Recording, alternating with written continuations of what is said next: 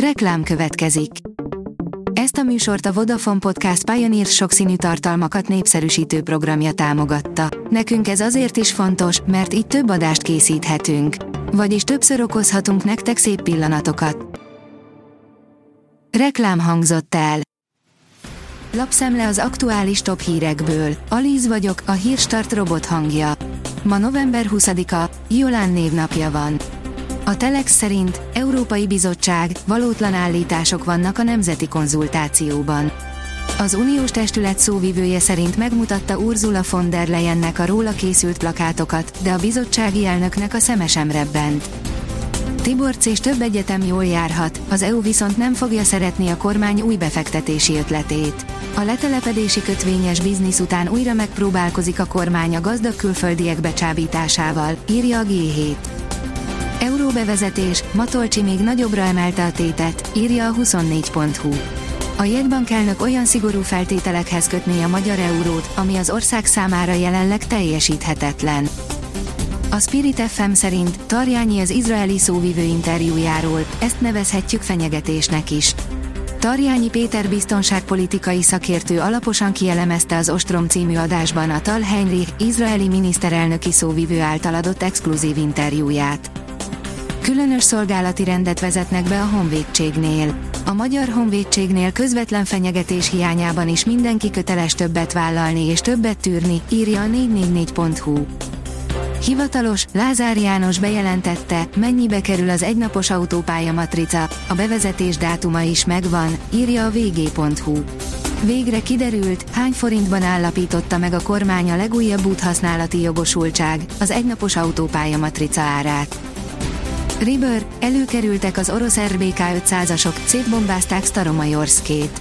RBK 500-as kazettás bombákkal támadta Staromajorszke térségét az orosz légierő, jelentette a Riber, az egyik legnépszerűbb orosz háborús think tank, áll a portfólió cikkében. Betilthatják bizonyos nátha elleni gyógyszerek, forró italporok két összetevőjét. Hamarosan két összetevő is eltűnhet a nátha gyógyszerekből, mivel a szakértők úgy vélik, azok többet árthatnak, mint használnak, írja a Force. Újdonság a Granit Banktól, azonnali devizaváltás középárfolyamon díj és költségmentesen. A piacon legkedvezőbb árazással vezette be azonnali devizaváltási szolgáltatását mobilbanki applikációjában a Granit Bank. Az új szolgáltatást az abban azonnal igényelhető és használható euró és dollár alapú devizakártya egészíti ki, áll a Fintech cikkében. A Bitcoin bázis oldalon olvasható, hogy Kína elindítja a világ leggyorsabb internetét. Az új hálózat az ígéretek szerint sokkal gyorsabb lesz, mint bármely más hálózat a világon. Az utolsó pillanatban állapodott meg Shakira az ügyészséggel az adócsalási pere kapcsán. Shakira elfogadta a spanyol ügyészség javaslatát, így nem szükséges visszatérítenie a hatóságok által meghatározott teljes összeget, és börtönbüntetésre sem kerül sor, áll a Noise cikkében. Hatok, ami elvezette a futballválogatottat egy 57 éve nem látott sikerhez. Sóvárokban néztük évtizedeken át, mit jelent az, amikor egy klasszis megváltoztat egy meccset. Most közelről élhetjük át a magyar válogatottat nézve, milyen ez. Szoboszlai nem csak gólokat rúg, de a csapatszellemre is nagy hatással van, ahogy Rossi és Dibusz Dénes is, írja a Telex. Már csak egy hely kiadó az EB-re, melyért Horvátország és Wales harcol, írja az Eurosport.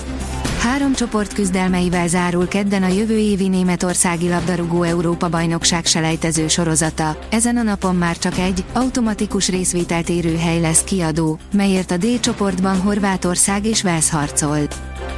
Bővelkedik fordulatokban a következő napok időjárása, írja a kiderül. Egészen a hétvégéig nagyon változékony időre számíthatunk. Enyhébb és hidegebb időszakok váltogatják egymást. Az eső, zápor mellett hózáporok kialakulására is számíthatunk. A Hírstart friss lapszemléjét hallotta. Ha még több hírt szeretne hallani, kérjük, látogassa meg a podcast.hírstart.hu oldalunkat, vagy keressen minket a Spotify csatornánkon, ahol kérjük, értékelje csatornánkat 5 csillagra. Az elhangzott hírek teljes terjedelemben elérhetőek weboldalunkon is. Köszönjük, hogy minket hallgatott!